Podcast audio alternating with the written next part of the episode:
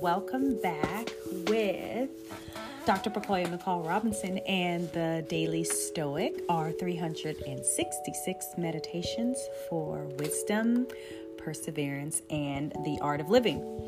So yesterday we really got into it, and thanks for all the messages and the feedback, um, the side conversations. I love all the D Ms about um, just that topic, how to be steady. So here we are today with, just like yesterday, where there are good, there's bad, where there's up, there's down, and opposites definitely attract.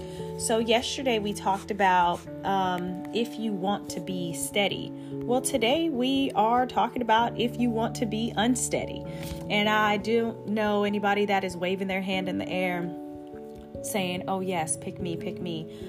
I want to be unsteady. So let's see what Epictetus tells us today about being unsteady. And I quote him here. For if a person shifts their caution to their own reasoned choices and the acts of those choices, they will at the same time gain the will to avoid. But if they shift their caution away from their own reasoned choices to things not under their control, seeking to avoid what is controlled by others, they will then be agitated, fearful, and unstable. Woo, ouch. He definitely drives home this importance of control. And every day I'm like making decisions piece by piece. As things come, I'm like, am I trying to exercise control? Am I like being pushy? Am I trying to, and this is beyond, you know, our, our, our need for boundaries and self-respect and this assertiveness. But it is this deep searching that I find myself doing to see if, am I just trying to control shit? And I am. I do. I'm like, oh my gosh, hello, Scorpios out there. We be trying to control, but it's one of those things of, is it in my best interest? Um, is it throwing me off balance? Am I spending too much time on things that do not serve me, um, of trying to control someone else, uh, trying to control situations, environments, people, persons, places, things, all the things that I can't do anything about. Am I just trying to control these things? And is it serving me? So let's see what the book goes on to say. The image of the Zen philosopher is the monk up in the green, quiet hills or in a beautiful temple on some rocky cliff. The Stoics are the antithesis of this idea. Instead, they are the man in the marketplace, the senator in the forum, the brave wife waiting for her soldier to return from battle, the sculptor busy in her studio. Still, the Stoic is equally at peace.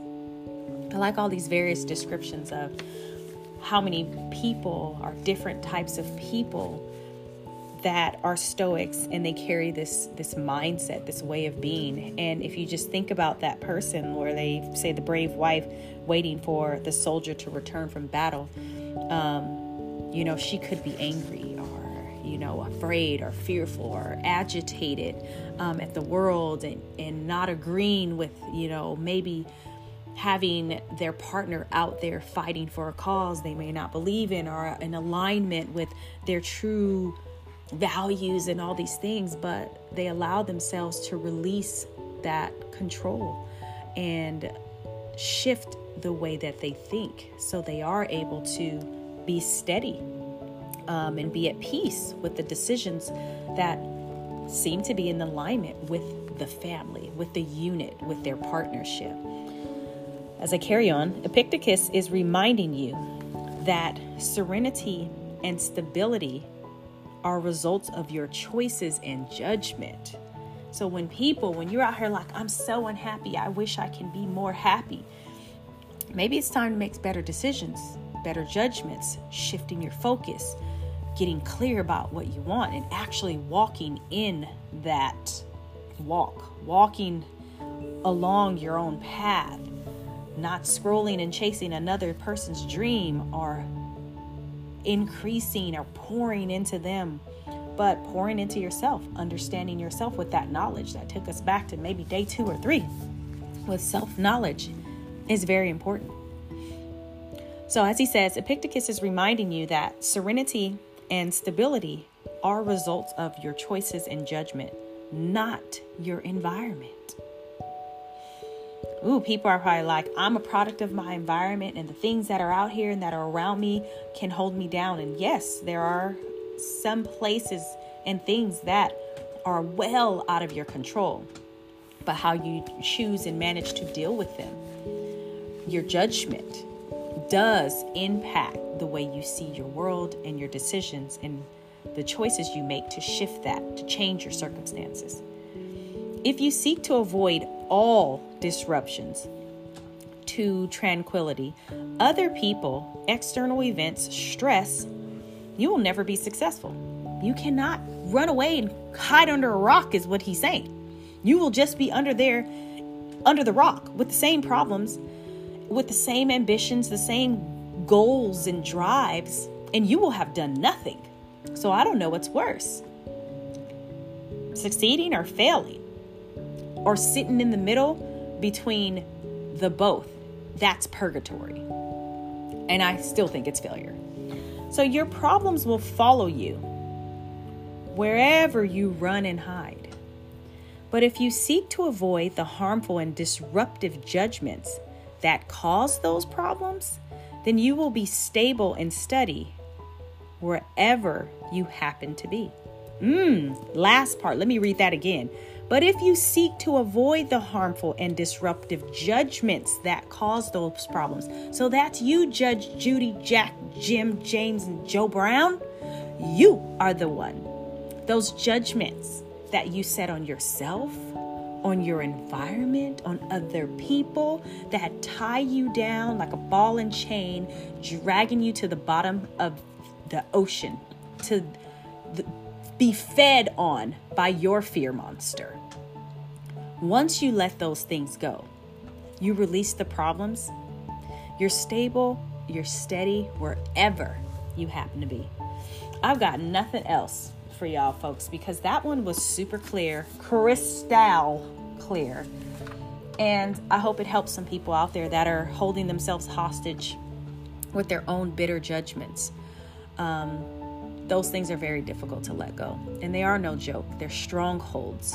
Um, they hang onto our souls. They are the monkeys on our backs, the weight on our shoulders. Uh, we bear burdens for many things that aren't even ours, but we've somehow judged ourselves to be responsible.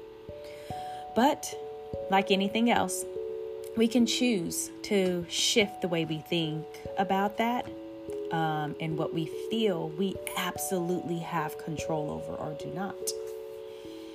Well, tune in again next time. Um, I appreciate you. Um, Doctor McCall Robinson signing off with, I'm choosing to be steady. I'm letting go of judgments today and tomorrow. And as long as I can remember this lesson, as they compound on the last lesson, I get stronger, I get more clear. And I think by uh, January thirtieth, I will be crystal fucking clear. And um, in a different position where I was before. And I think every day I read one of these excerpts, I already am. And I hope you see it that way too.